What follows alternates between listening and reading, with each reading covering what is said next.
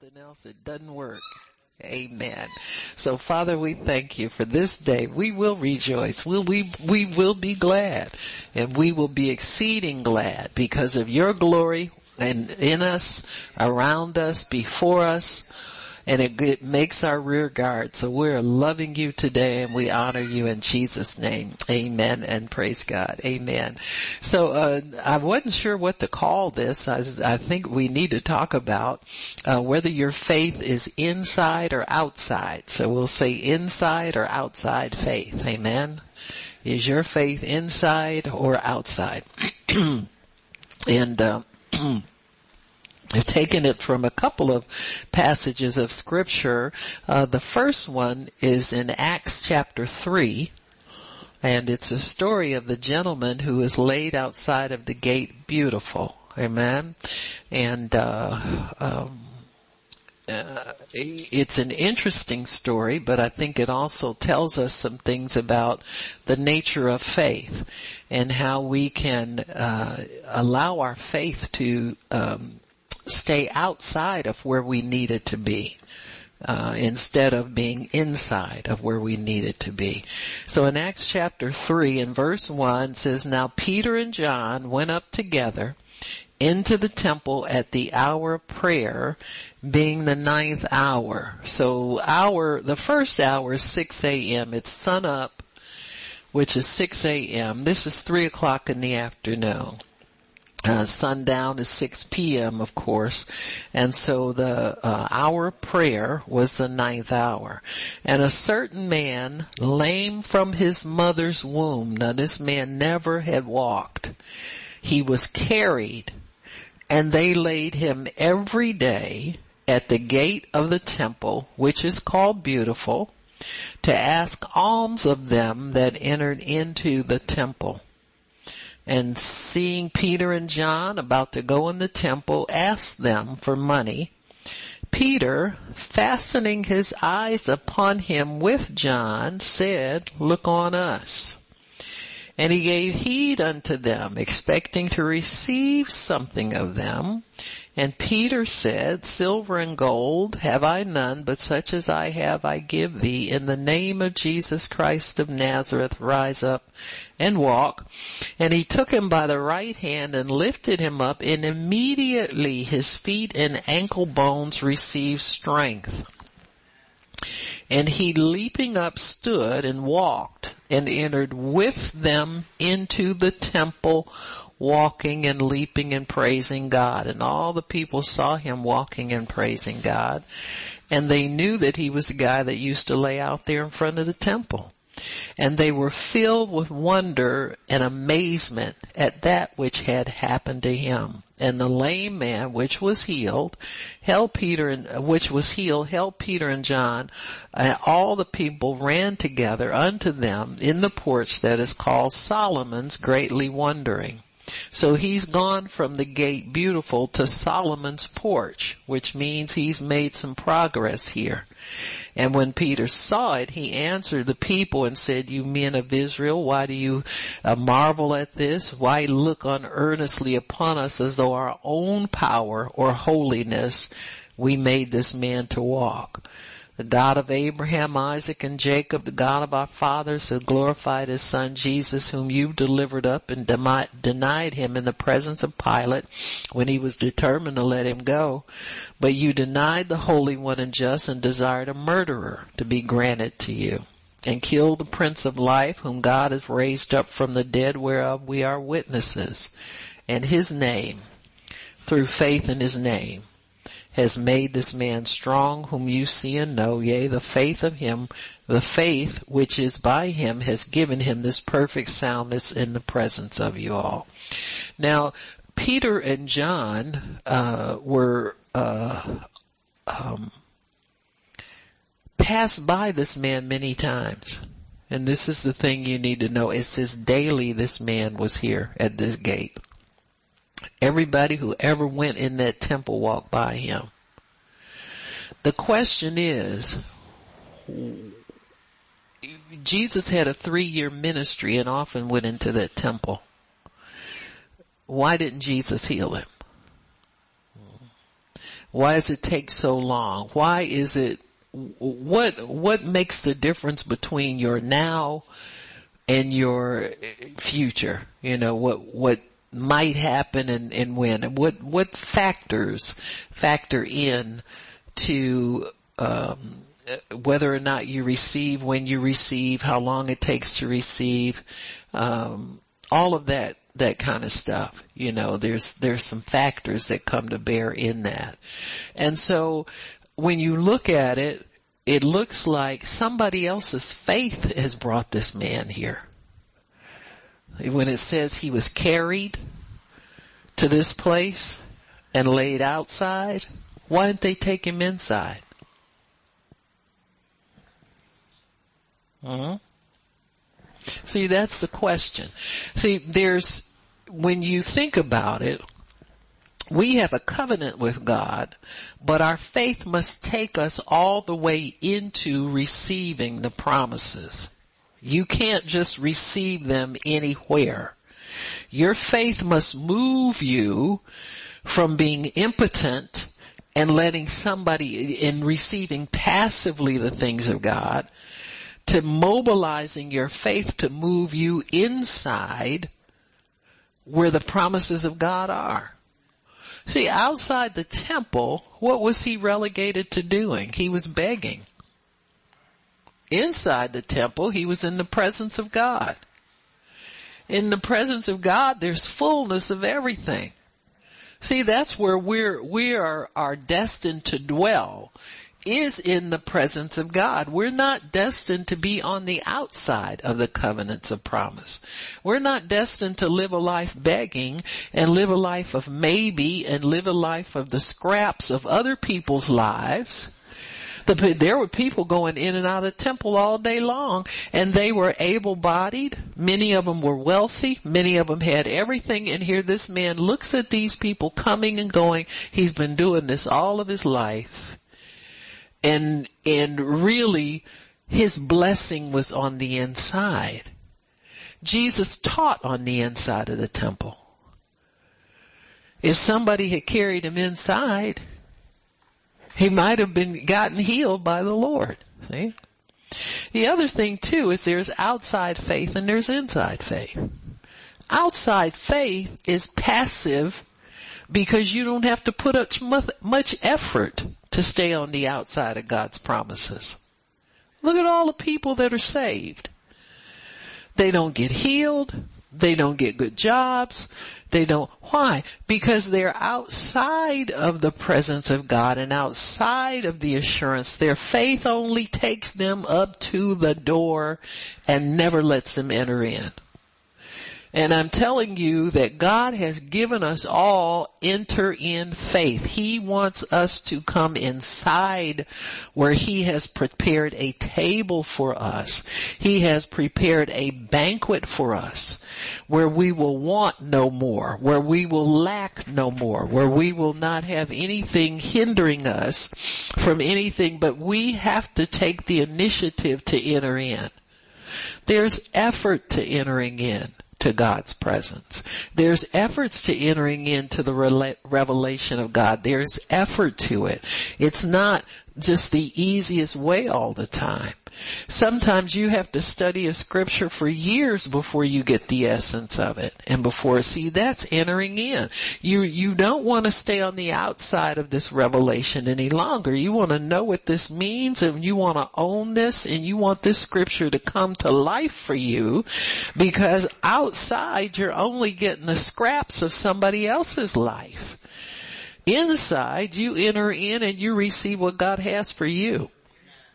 Because you have personal knowledge. See, there's a risk to going in that people don't like to talk about. What's the risk?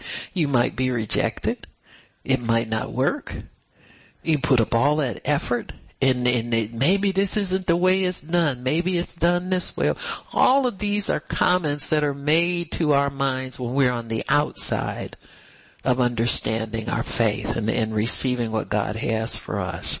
So here it says, this man was lame from his mother's womb. He never walked. His legs have no muscle tone, atrophy. you know, no movement, nothing. And so he's dependent though on these men to come and lay him on the outside of the temple. And all I'm saying is that when you're dependent on somebody else's faith, need, some people are like your children. If you've got uh, children that have grown up in church and around the things of God, they are somewhat dependent on your faith. Sometimes they just look at you as being saved. I don't know how many people I've asked, are you saved? My mother goes to so and so church or we go to this church or they have no concept of what salvation is, but they're content with this like, uh, passive, uh, you know, permission or passive entry into heaven you know, is they're hoping that the fact that they can give you an answer about something the mother does is the same thing as them being saved themselves. So they're really outside and they're begging and hoping that this will get them in if they ever need to get in, you know. And so whenever we have that distance, between us and God, really your faith is not really active. It's dormant. You're not really using your faith because your faith will cause you to enter into the promises of God.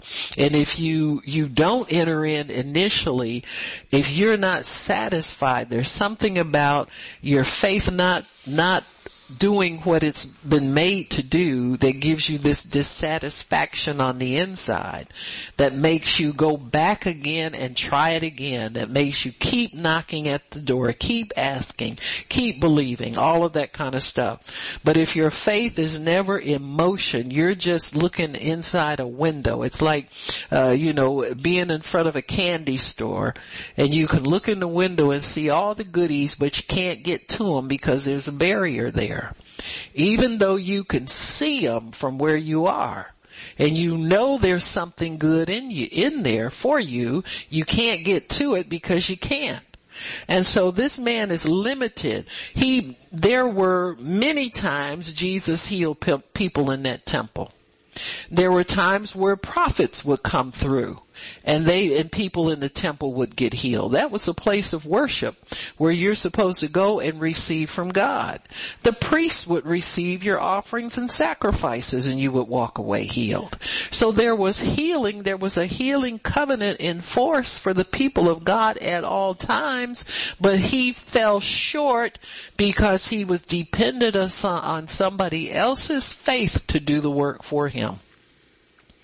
You can't depend on somebody else's faith all the time. You got to get your faith in motion. You know, we all like to hear good messages. I like to hear them too. I had to watch myself listening so much to what other people did because sometimes oh, you live in a dream world that that's real for you and you don't get up and use what you have. You got me?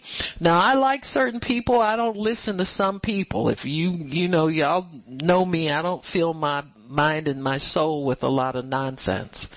Now, if I'm gonna listen to somebody, they gotta have the goods. I like miracle ministers. I like apostolic authority if I'm listen some. I don't like these happy little feel good sermons. They don't do anything for me. Where I'm going, they don't go. And so, but I have to curb my appetite for those things sometimes, you know, just, you know, get out here and get in the, in your word and start digging in and find the, finding the nuggets for yourself and start putting them into operation. You got me? Uh, sometimes if I'm struggling with my health or, or something like that, I'll sit under the word because it's, it's better to get it passively because you hear it and it's medicine. Now, that's something totally different. But when it comes comes to putting it into operation and getting revelation and putting it to work, I have to go about working that thing myself. I'm not going to be a passive bystander for everybody else's ministry and everybody else's prophecies and everybody else's everything and not put my faith in the operation for that. You gotta, you gotta get up and get yours moving too. And so when we talk about being on the outside or being on the inside. There's so many situations where we, we can't depend on this kind of passive uh, activity, so to speak, this wanting to have things different and not putting putting in the effort to make them different. You see what I'm saying? This man needed to get beyond this barrier of always sitting on the outside and begging people for their leftovers so that he could barely live. You're a man who has a covenant with God. You're a man who God wants. God's promised you all of these things and you need to make up your mind you're going to enter in and, and get what God has for you. So he's out here at the outside of the gate he saw Peter and John going into the temple and he's looking for the, for money for them. Because he's decided in his mind that this is the best that he can do. But my belief is at some point this man had wanted to be well.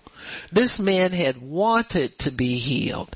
This man, he probably looked longingly many times. He said, boy, I'm sick of this begging. If I could just get up and get up out of this, this thing, I'd be a whole different person. There has to occur to people somewhere inside of them the inspiration, the hope, and the faith that one day it will be different from, for them. But he can't get anybody to take him inside. He's relegated to being outside. Sometimes you need to protest.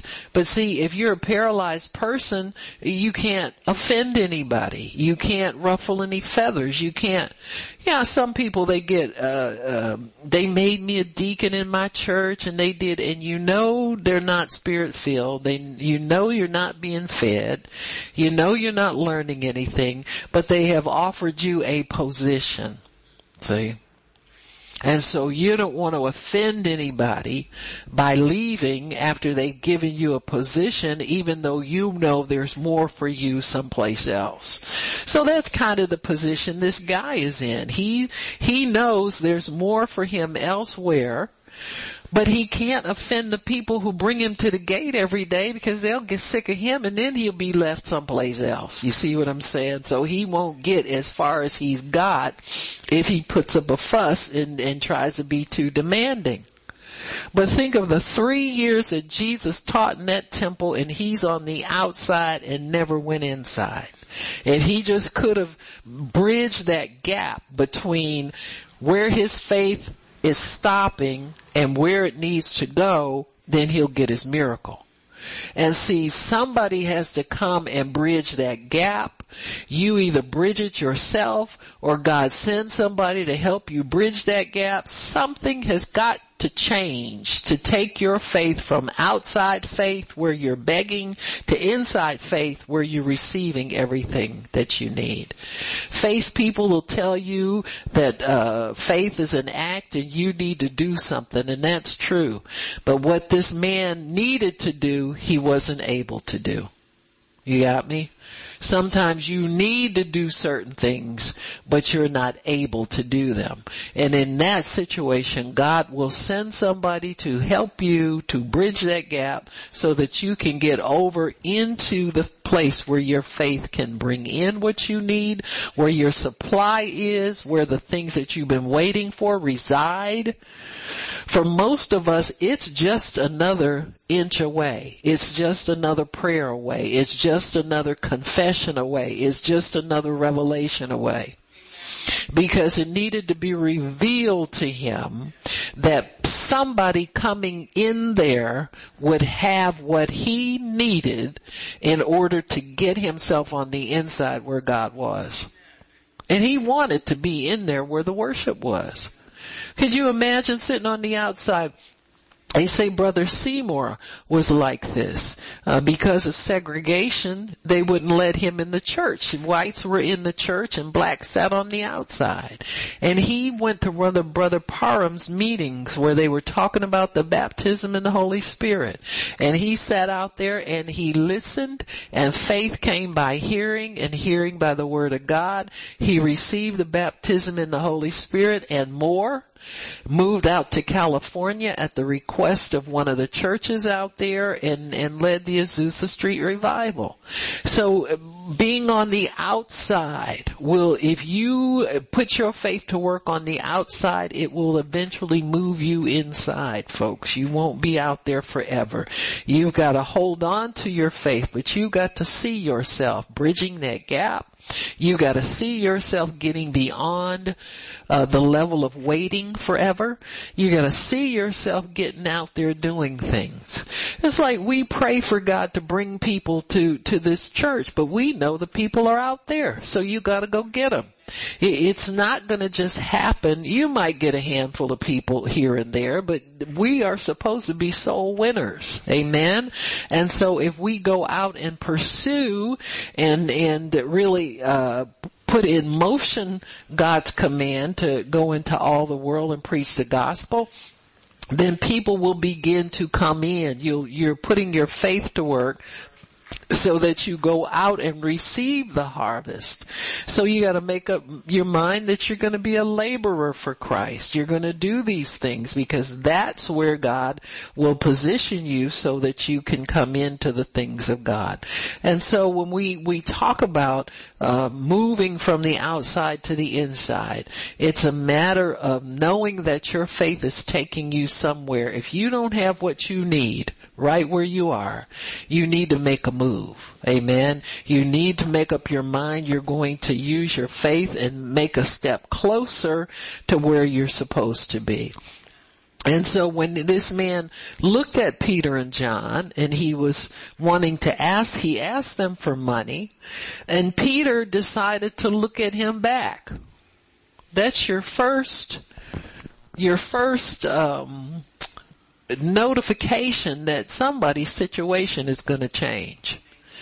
God gets your attention with a person so that there's something different. There's something God, this isn't the same. They've been looking at this man uh, forever sitting out here. You know, I mean, if they've been, they've been good Jewish uh, people, they've been coming to temple at least once a year for, for the, uh, um, you know, for the Passover, but probably more often than that.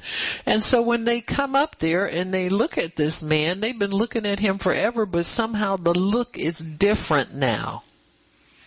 There's a different way that they make contact. Before it was, do you have money? No, I don't. They keep moving. But this time, God's involved in a big way in this man's life. God knows the day, the time, the hour for the release of everything good in your life. He knows it. If there's bad stuff released in your life, He's made provision for that. So He knows everything. And so God knows the day, the time, and the hour of your release into uh, a greater place in Him and release into your promises. And so when Peter and John they looked on him in verse 4 with him and said, look on us. In other words, they were telling that man, quit looking around for the next person to give you money. Quit being so distracted. Let your faith focus for a change. And so when they said, look on us, he did, expecting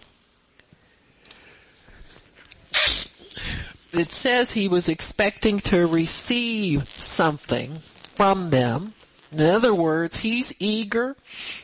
He's full of joy. He's excited. And then Peter begins to engage him and, and get him into a different position of faith. In order to receive your miracle, your faith has to be positioned differently. What had happened is over the years, this man had lost his faith for the supernatural. He lost his faith to be healed. Peter and John have to revive that faith in him now. So how do they do it? They do it by telling him, now don't get distracted look at me when I'm talking to you and pay attention to what I'm saying. Proverbs 4:20. Attend to my word, incline your ear to my sayings. Let them not depart from your eyes. Keep them in the midst. Why? There's health to all your flesh if you pay attention to the word. And so they first have to get him focused on what they're saying to him. Not on what he needs or what he thinks he's there for or whether or not they got money and when he finds out they don't have money. You notice how it is sometimes when people, people who are doing things like begging, they do things that make other people uncomfortable. You ever notice nobody makes eye contact with them? You just put your head down and keep walking, act like you don't hear them, all that kind of stuff. So this is different. Peter says, look at us. In other words, we're not trying to avoid you.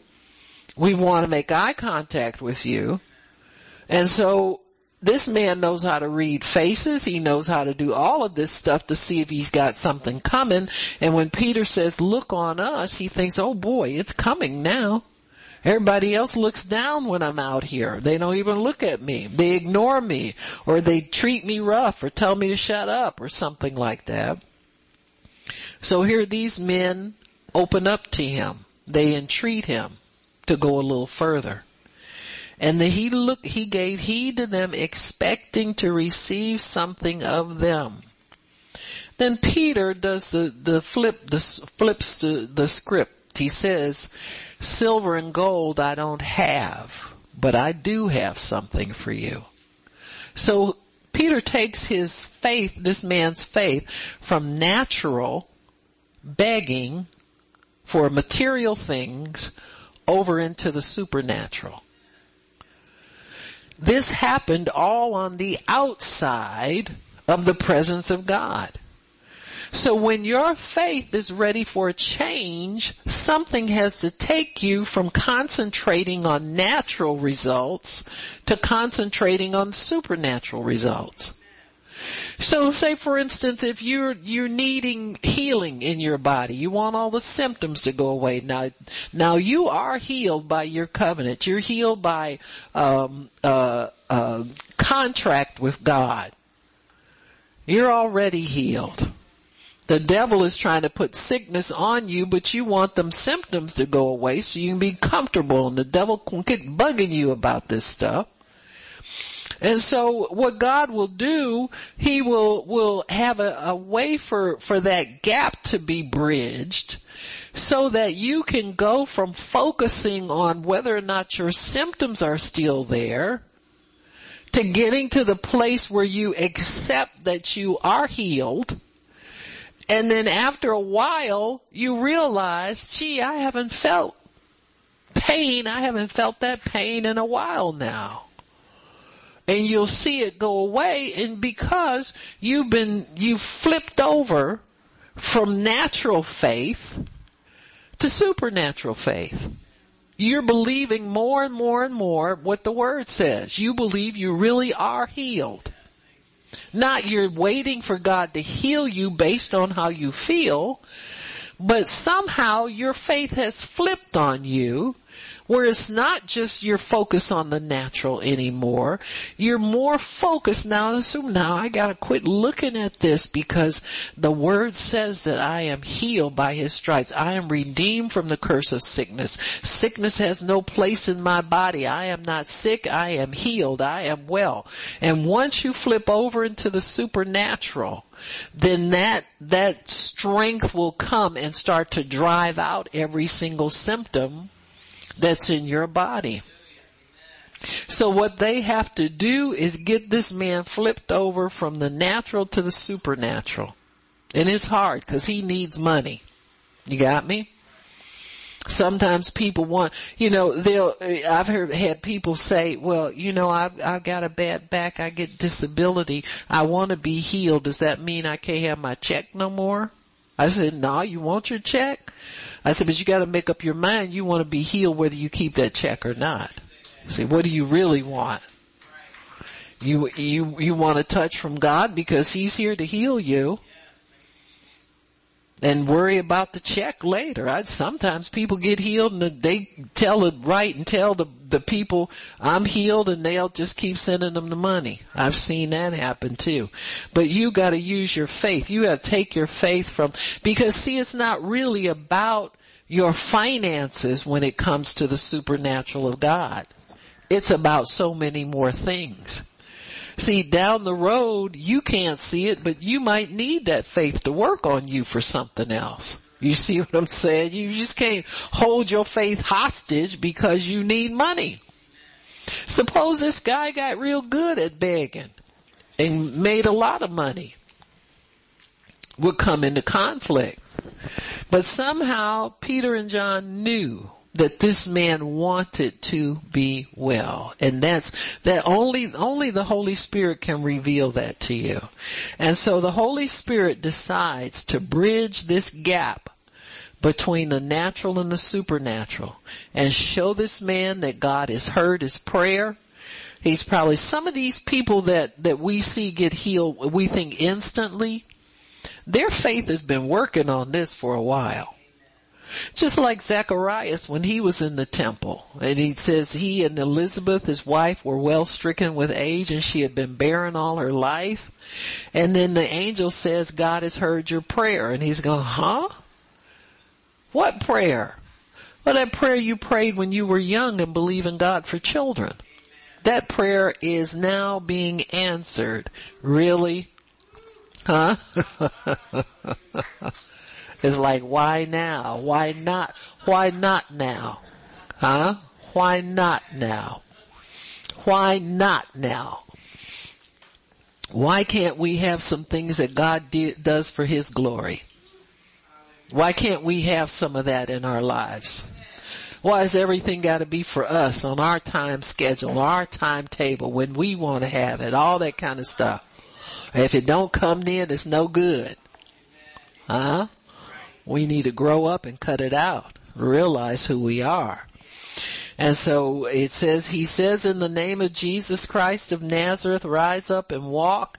And he took him by the right hand and lifted him up and immediately his feet and ankle bones received strength. So that healing had been waiting on him. He couldn't get inside the temple to get it, but that didn't stop God from wanting him to have it. And it didn't stop God from giving it to him. God knows your situation. He knows you're dependent on whatever or you don't want to uh, ruin your relationship with your family, with your spouse, with the, he knows where you at. And so he'll send help for you to bridge that gap. We got gaps all the time between where we are now and where we envision ourselves being. That's like a common thing. But God has made provision, folks, for us to, if we'll hold on to our faith and we'll continue to stay uh, uh, hopeful in God. This man couldn't help where he was. He was carried there by other people. Sometimes you can't help where you are. Huh? Nah, you know, I'm a, uh, I had a, a rough marriage. I mean, when we got married, we were very much in love, but over the years something happened, I don't know, and you know, well, you got carried there by things that you couldn't control.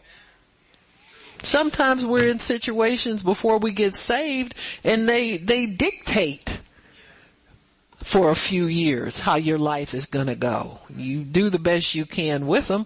We've all got situations beyond our control right now. But that doesn't mean that God cannot change them and put them into a place where, where they're, they're a blessing to us and they're a benefit to us, all of these things.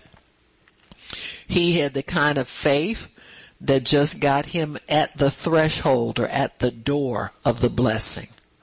And sometimes our faith is like that. It seems like we're just this close, but we can't quite get the rest of it to get over in there and get our blessing or get our miracle. And that's because our faith has been passive up until then.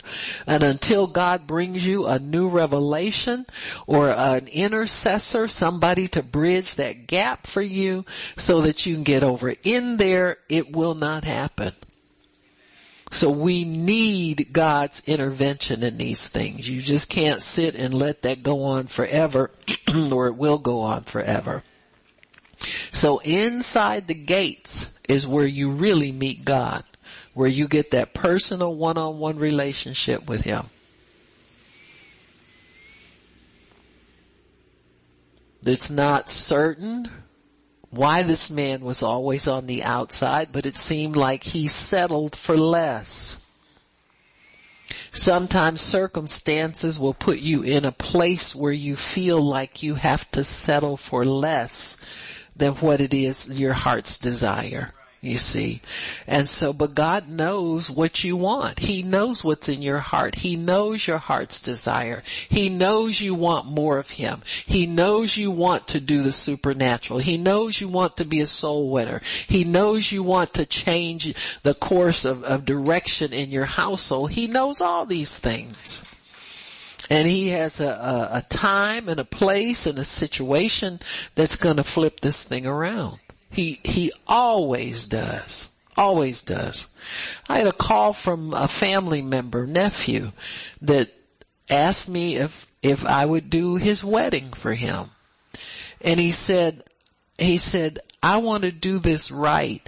Uh, he said, um, he said, I was for the longest time, and he, we were on the phone about an hour. He, he talked to me about things I'd forgotten you know, that had happened. And he said, you know, I, I watched you. He said, and my uncle Aubrey, he said, he took me shopping for clothes. He said, my father didn't have anything to do with us for, for all my life. It's my older sister's uh, son.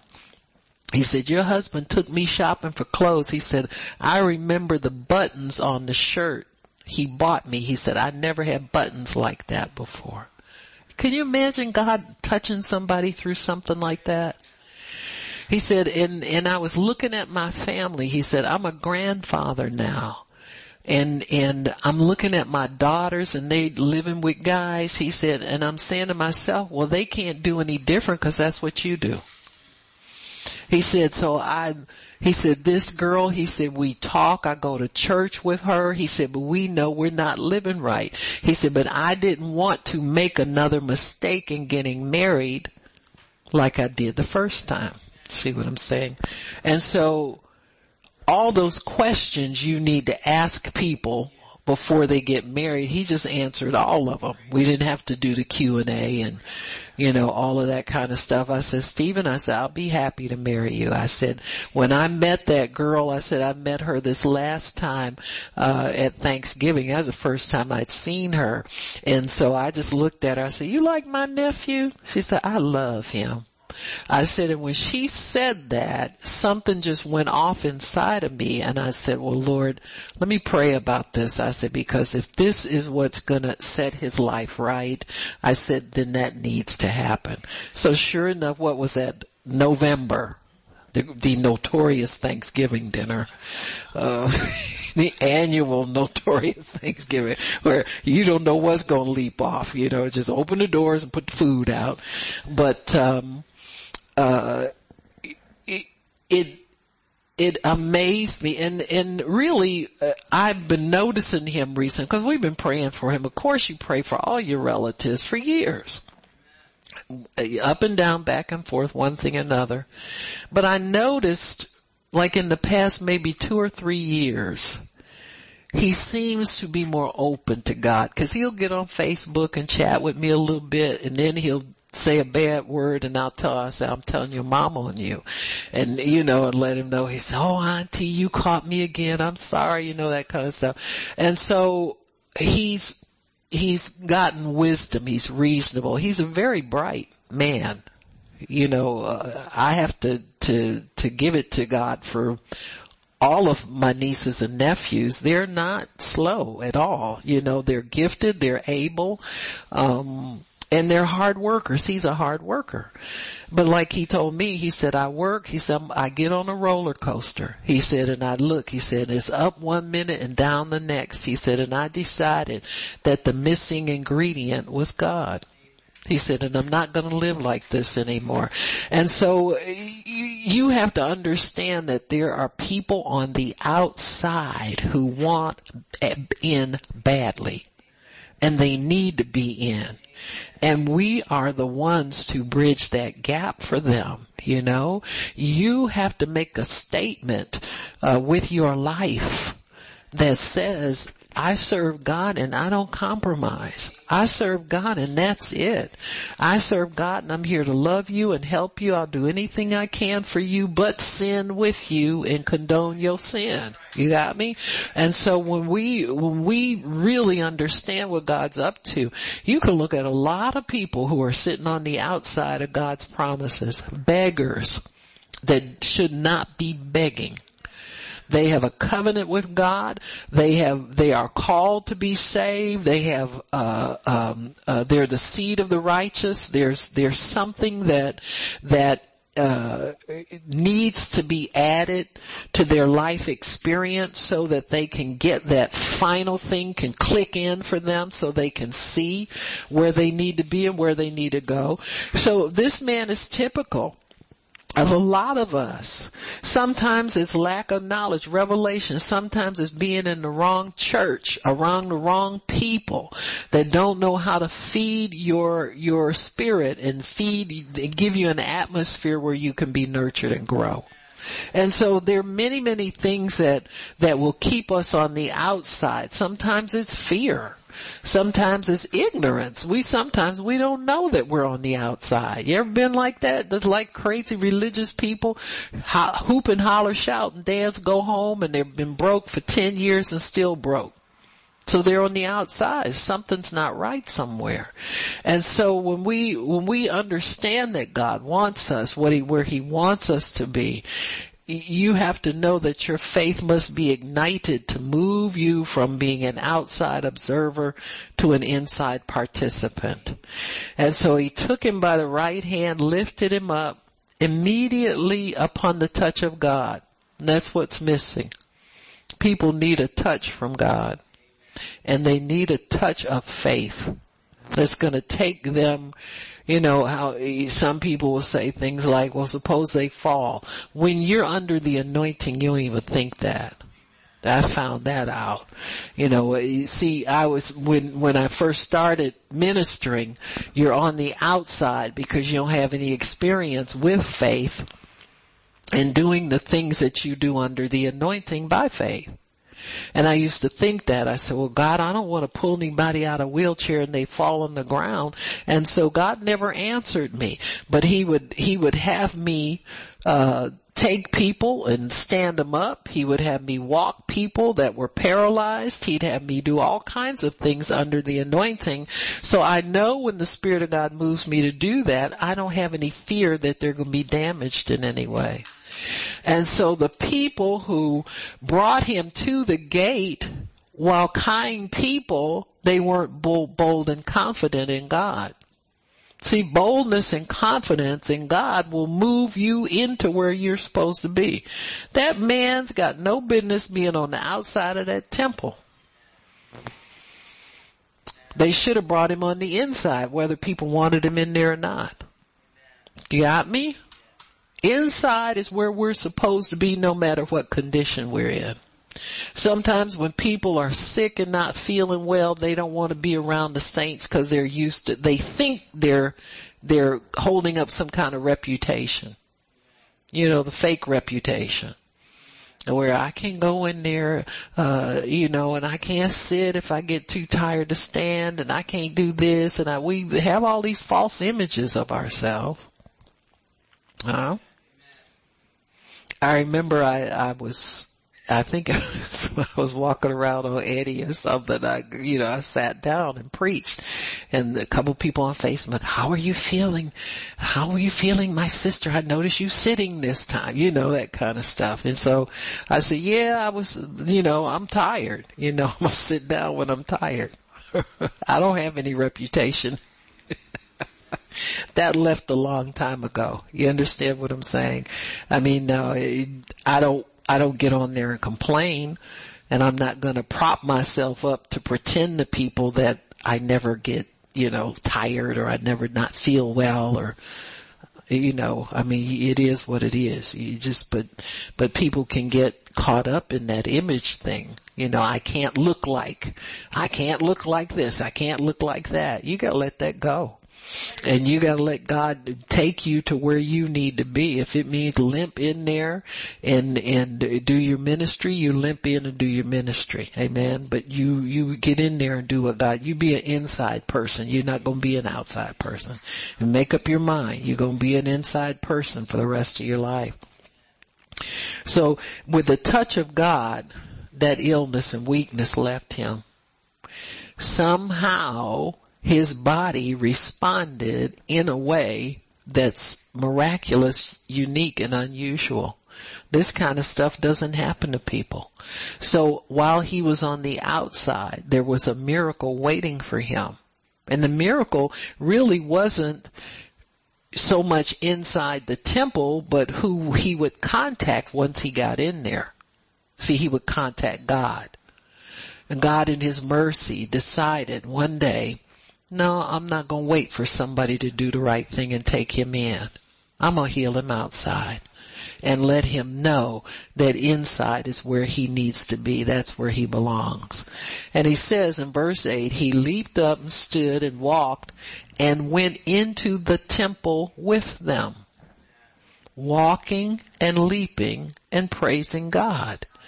In other words, he's not on a mat anymore. He's able bodied and where did it happen? It happened outside the temple. And see, this is an indictment against what went on on the inside of the temple. Because if it were known that, that people got healed regularly in there, that they would have moved him in there. You moved him that far, you take him all the way in, if his healing's in there. So what God does is He demonstrates to everybody what His will is. My will is for this man to get healed. If you want to help, help. If you don't, I'm gonna do it anyway. I'm gonna find somebody who's gonna obey me and do the will of God. So, according to Moses' law, obedience to the word always brings healing. And what did this man need? He needed a miracle. And so the word was brought outside to him. Peter and John said, look at us. We don't have silver and gold, but get up and walk in the name of Jesus. And, and they helped him up and he was able to walk. Prophets and priests would pray for people in the temple for their miracle. But faith was always employed to heal the sick. It looks like the people that brought him there had given up long ago on this man ever walking. And he probably had given up too. But faith is always there. Your faith is ignited by the Word of God, and your faith is ignited by people who know uh, what God wants for you. What is God's will for you? God's will is that you would be made 100% whole. If that's dormant in you, you need to ask God to blow fire blow his breath on them dormant coals and fire them up again. God, I know that you want me well. I know your will for me never changes. I know you want me strong. You want me healthy. You want all these things for me. Thank you, Lord, for my healing. I'm here for it. Amen. So, uh, instead of settling for less, we need to press in to get on the inside of things. So here this man is in the temple. And these people been seeing him on the outside. So now the outside people are inside people. Oh Lord, what's happening around here? He done, he got up and walked himself to the inside. And everybody knew, verse 10, that it was he which had sat begging at the beautiful gate of the temple. And they were filled with wonder and amazement at what had happened to him. Now this is, this is the, the, the, uh, I guess you can say, the reputation maker for the church because they knew Jesus did this ministry and the disciples did it when he was alive, but nobody's prayed for anybody. Nobody's received anything for 50 days since Jesus, since Jesus died and ascended into heaven. This is just a couple days after Pentecost or maybe the same day. And so what this announces in a profound way is that healing has returned even though like Peter said, y'all killed him. But he raised from the dead and we saw him and now he's given us his name and he is working doing the same things through faith in his name. So this establishes that miracles are now working through God's people. Miracles are working again among the people of God and among all who will believe. And so they all ran together in in on Solomon's porch and when Peter saw it he said to the people he said why are you marveling you looking at us like we did this Y'all might have killed him, but he's still alive. And he's alive and he's working in the power of his name. He said it's through faith in his name that God is, is able to make this man whole and to make this man sound. Well, so, you know, he brings a, you know, he preaches a good message and tells the people to repent. Amen. And, and many people believed when they heard this word. So this is one of those prayers, answered prayer, that sets off a revival in this town and also establishes the church as built on miracles. See, this is why I don't waste time with people in their spiritual pep talks. Why should I hear a feel good mir- message when I'm looking for miracles? That's not the church. I mean, them people know Jesus. I'm sure they love him, but they're not preaching the fullness. They're not preaching what he told them to preach. They're not doing what he told them to do. It's either ignorance, disobedience, or a mixture of both. But see, it takes, it takes effort to learn. See, we can all run out here with a good message. It, it doesn't take much effort. You don't have to pay the price much for anything like that. You know, you pay for advertising. And if you get a lot of people that like that and will support you and help you pay for your advertising, then you got a following. Following doesn't mean power.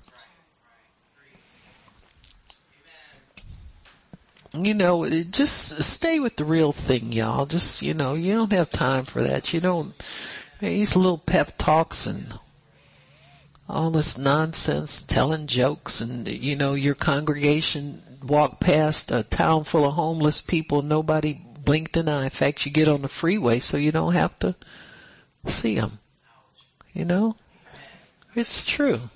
You know, it's just it's really true. So if we're the church and, and God honors, you know, eh, there's so many scriptures that tell you if you give to the poor, God's indebted to you. Well, have silver and gold. They didn't either. But they gave something to him. He didn't want us giving money all the time either. He wants us to bring these people out of their condition. That's what Jesus would do. He revolution he fed people, but he revolutionized their lives. He did the whole job. Everything that was needed was taken care of. So here this, this poor man was reduced to begging for money, which we know is not what you need. It never solved anything. Amen. You need a touch from God. huh? Your money perish with you. That's what Peter told Simon the sorcerer. Yeah. See, one day we're going to have to choose between what we think is the most important because that that choice is always in the Bible. You want this world's goods or you want the things of God. You can't have them both all the time. Sometimes you gotta sacrifice one for the other one. So you have to decide what's more important. Like Jesus says, isn't your life more than clothing and things and what you want to wear and all, isn't it more, don't you, don't you have more to you than just being a, a mannequin for what you can put on and what you can possess? You watch that stuff. You only have so many hours in a day. You only have so much time here on earth. You need to learn how to invest it in kingdom things first. Put the kingdom first. Jesus said, if you do this and do it to my satisfaction, I'll add everything to you that you need. Tell us to go pursue this kind of stuff. Huh? We won't pursue stuff. He places it in our lives. I was looking at, I had some things that come up, you know, I bought this new car and it's needed some, some things, but you know, you know that when you buy something used, it's not new, you know, so it's gonna need some things. And so I was talking to the Lord about it and I said, gee, Lord, I said, if I can just get, get uh, you know a few more hundred dollars, I, th- I think I'll be okay. And so when I was going through uh, my PayPal, I was getting ready to set up the payment. It's not due for a few days. I looked in there and I had cash in my PayPal. I said, "There's the money, Lord. Before I call you, answer." He always makes provision. If I asked him for more, there'd be more in there. It's according to my faith. Uh huh. So, uh, you know, I'm not, oh, I'm not bugged. I'm not stressed. I'm not, and people think, uh, well, you know, well, at your age, I said, honey, I've been like this for over 50 years. You understand what I'm saying? Come on now. Uh, people always want to blame it on age and you old and you can't, you know, you don't, you ain't kicking it no more. That's why you don't want nothing. Uh, I didn't say I didn't want anything but I'm not going to let it run my life. I put that in the back seat. I'm in the driver's seat. Well, the Lord's in the driver's seat, but you don't let things drive you. You don't, you're not a driven person. So um, when they were told to look at us, that flipped their, that man's faith from natural to supernatural. Cause he found out in a hurry they didn't have any money, weren't giving him money. And that that pulled him out of, you see, sometimes you need situations to pull you out of natural into supernatural faith. And that was it. That was his turnaround situation where somebody t- turned him down but gave him something better. How many times had he been turned down and didn't get anything? But he got turned down, but he still expected and got something better. So when he was totally restored, God moved him inside where he needed to be. There's something about relationship with God that supersedes every kind of experience that we can have. Yeah, it's nice to get your bills paid. It's nice to have a good job, career. It's nice to have the blessings of God. It's nice to have a good marriage, good family life, obedient children, all that kind of stuff. But they pale in comparison to relationship with God. Once you know you're forgiven, everything else that you need will easily come into your life. But you know you're forgiven through relationship with God. You can't get it off a piece of paper. You can stay in your Bible as much as you want to, but until you make living contact with the living God and He reassures you with His presence that your sins are forgiven forever, then you, you really don't have anything to compare with that. Um, I got five minutes? Oh, okay. I'm sorry. Yeah. So anyway, when you, when you do that, you don't have anything to compare it with. Amen. How much time do I have? 20, that's what I thought. Okay. So anyway, when we, we understand these things, we know beyond a shadow of a doubt that God's relate, what, what He says in the scriptures is true. If we seek first, first, do we seek righteousness before we start believing God for things? We're not even taught that. In your basic faith teaching, you're told to confess the word, you're told to believe the word, you're told to give so that it'll happen for you. But righteousness is seldom stressed. We don't even know how to preach it right to help people to keep their faith in a place where it works for them all the time.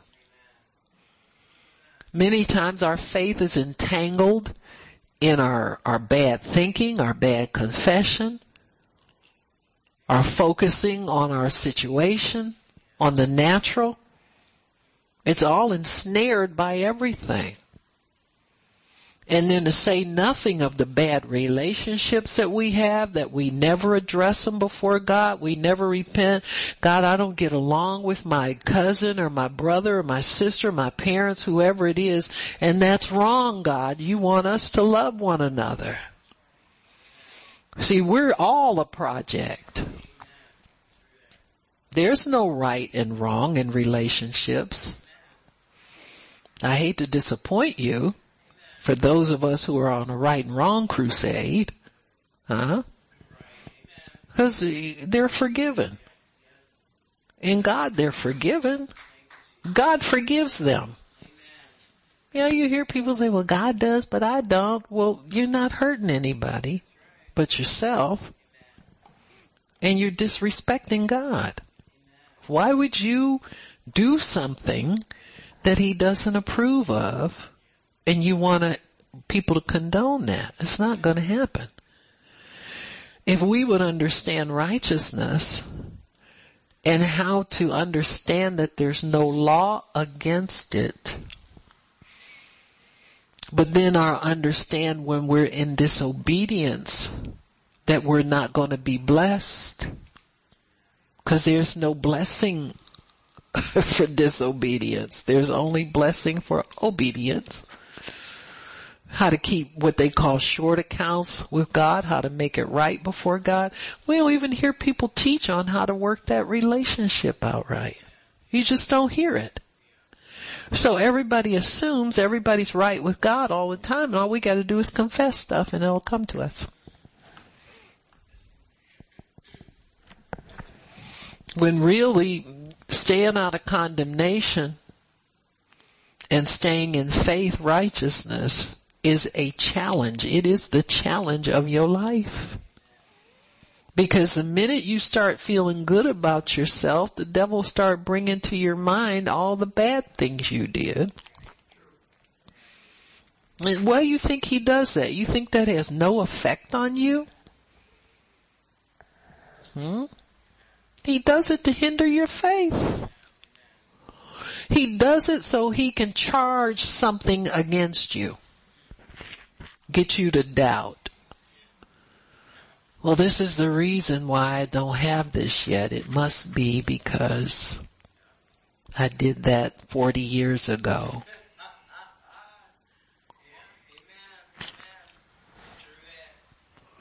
Or you get to the point where you think nothing's forgivable. And the way you know you think in that way is you start accusing other people. Right?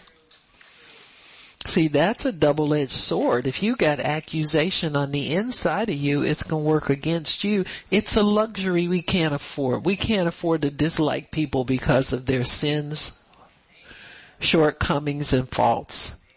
You can't afford that.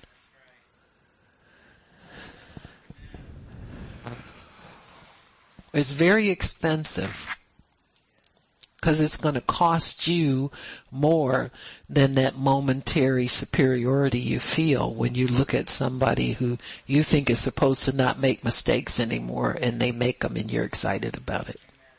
Got me? Or you form an opinion about people based on their faults. It's going to cost you somewhere, you know? Because God's accounting you, holding you responsible to love that person. Huh?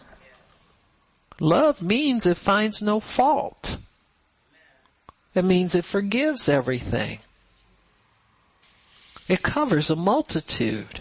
What does that mean? They can keep sinning and disappointing you over and over and over again. And you're still gotta love them and forgive them. So this is the challenge of Christianity, folks. I don't think the challenge is really do we have faith? Is is is your faith in a position where it can be used? And do you equate faith with righteousness? I mean seriously. You believe God, you believe Him all the way down the line. You believe that He's not pleased when you don't like people. He's not pleased when you don't want to uh, honor people. He's not pleased with this stuff. He's not.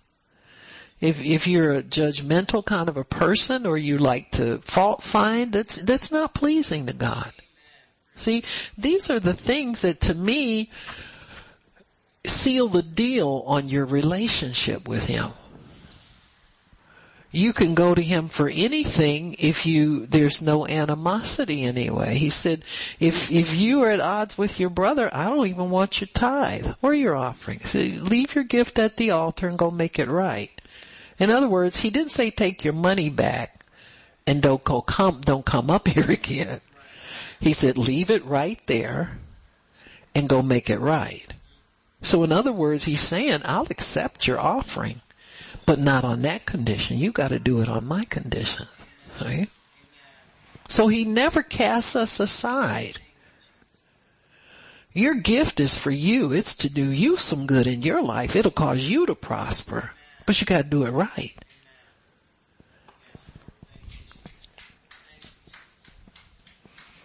See, this is why we got Christians working at Planned Parenthood.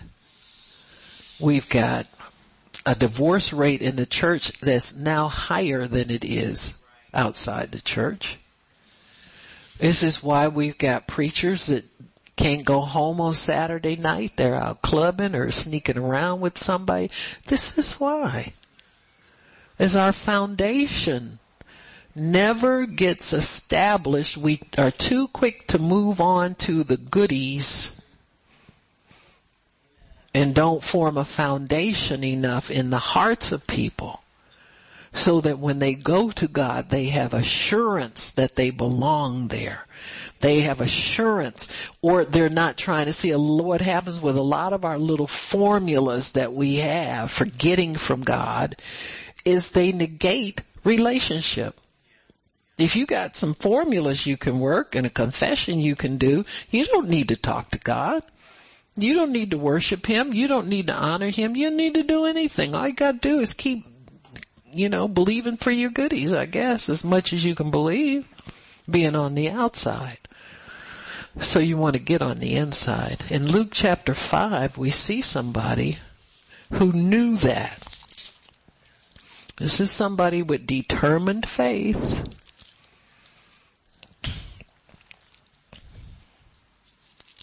They wanted their healing and they weren't going to settle for less. Amen. Not like the man at the gate beautiful, but look at the mercy of God.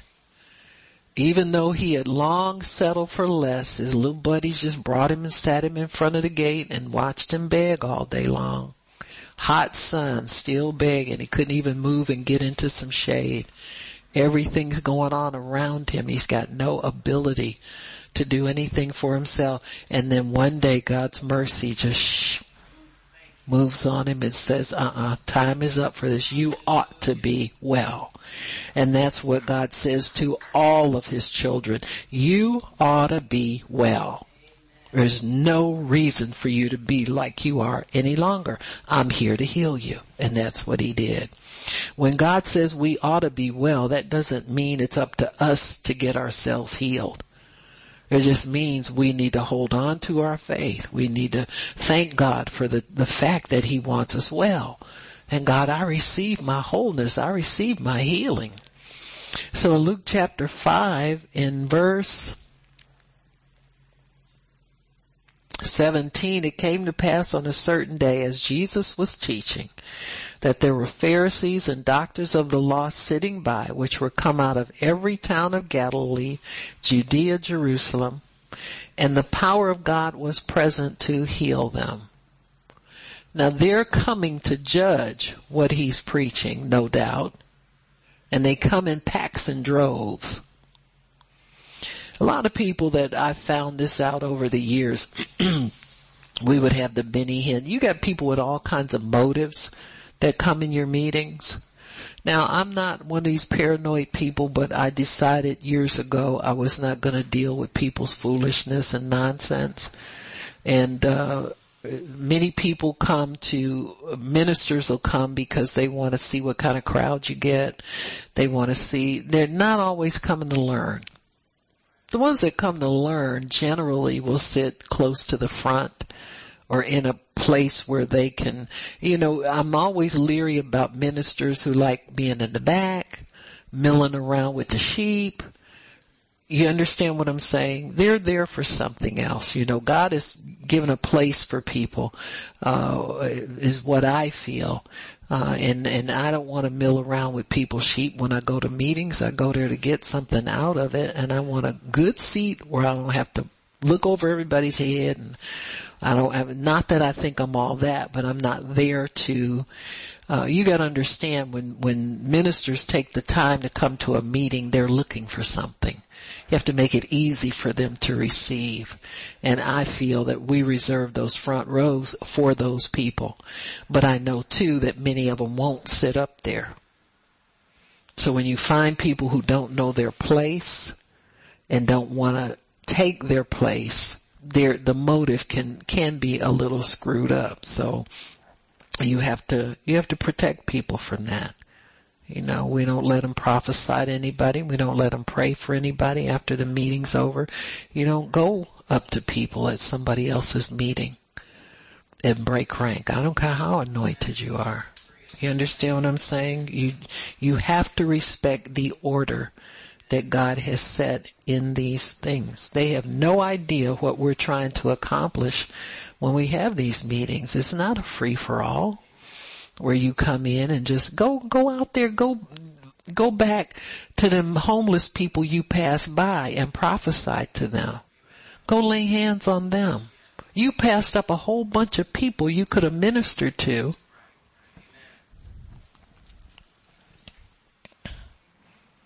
So anyway, these gentlemen here, there's a, a, um, a power to, to heal that's evident in the atmosphere. Uh, Jesus had it at every meeting. And the reason I know that is because when people didn't come forward to be healed, he rebuked them because of their unbelief. Got me? So if there's power to be healed in the atmosphere and nobody's getting healed, it's not the atmosphere that's the problem. Jesus is not the problem. The problem is not that God doesn't want to heal anybody today and maybe he'll do something later. That is never the problem. Where faith to be healed is, is in the atmosphere. Problem is people's unbelief. They refuse to believe. And what makes them refuse is, is judgment, um, religion, crazy ideas. People are full of them. You get a crowd of people together and it'll shock you the, the level of ignorance that's evident or resident in people sometimes.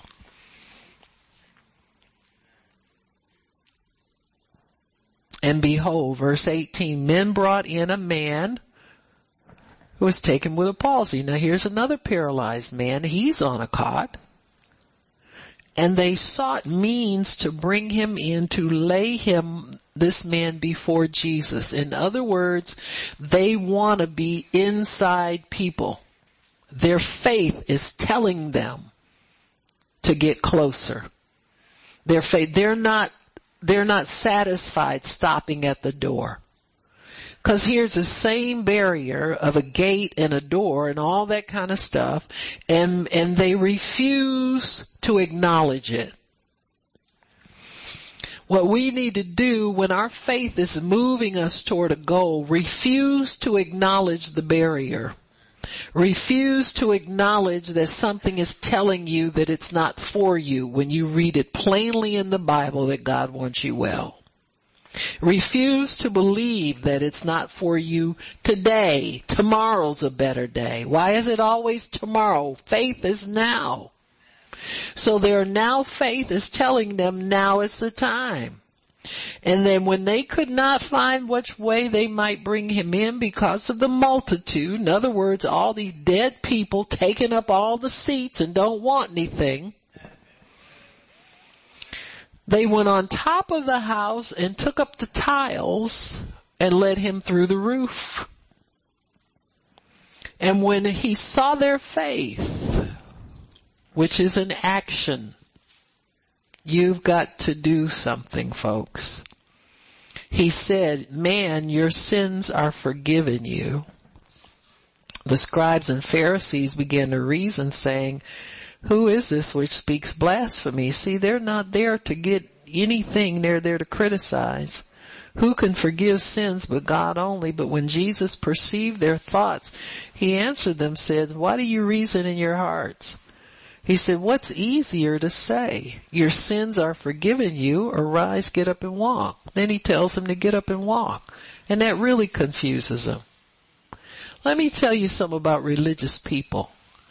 They want to find out what phrase to use to imitate what you do and get your results without paying the price of revelation, understanding, righteousness, living right, blah, blah, blah, blah, blah, blah. So Jesus confuses them. He says, um, oh, I'll tell this guy his sins are forgiven him. See, anything Jesus would have said would have brought healing to that man by the unction of the Holy Spirit. The Pharisees don't know that. They think they can sit there on the front row and watch Jesus and see how he does it and get out and duplicate it. In fact, I, I, I, I believe many of them tried it and fell flat on their faces. Why? You gotta have relations. You gotta be anointed. The first thing Jesus said when he came back, the Spirit of the Lord God is upon me because he has anointed me to do what I'm doing. I'm not just doing it. When you're anointed, you know it. You don't have to have somebody convince you you're anointed. You don't have to confess your way into an anointing. When God anoints you, He tells you. And He tells you what to do with what you got. You'll be like Peter and John. They knew what they had. Such as we have, we give you. When you're anointed, you know what you have. You're not assuming it. Pharisees, religious people. They got all kinds of tricks, folks. So you beware, but they, they want you on the outside. they want to keep you on the outside, taking up all the precious space in the meeting and poor man can't get in to get healed and they're sitting there judging everything and trying to copy it. But God. So you want to be an inside person folks. Let your faith take you inside to where God is. Relationship with God, it's everything. It's everything. It really is. Father, thank you for your word and for understanding and thank you for releasing us into the inside of your promises, the inside of revelation and knowledge, the inside of your power, the inside of every good thing. We honor you, Lord, and we love you. In Jesus' name, amen and praise God. Amen and amen again. Praise God. Amen. Amen. If anybody needs prayer, I'll pray for you. Praise God.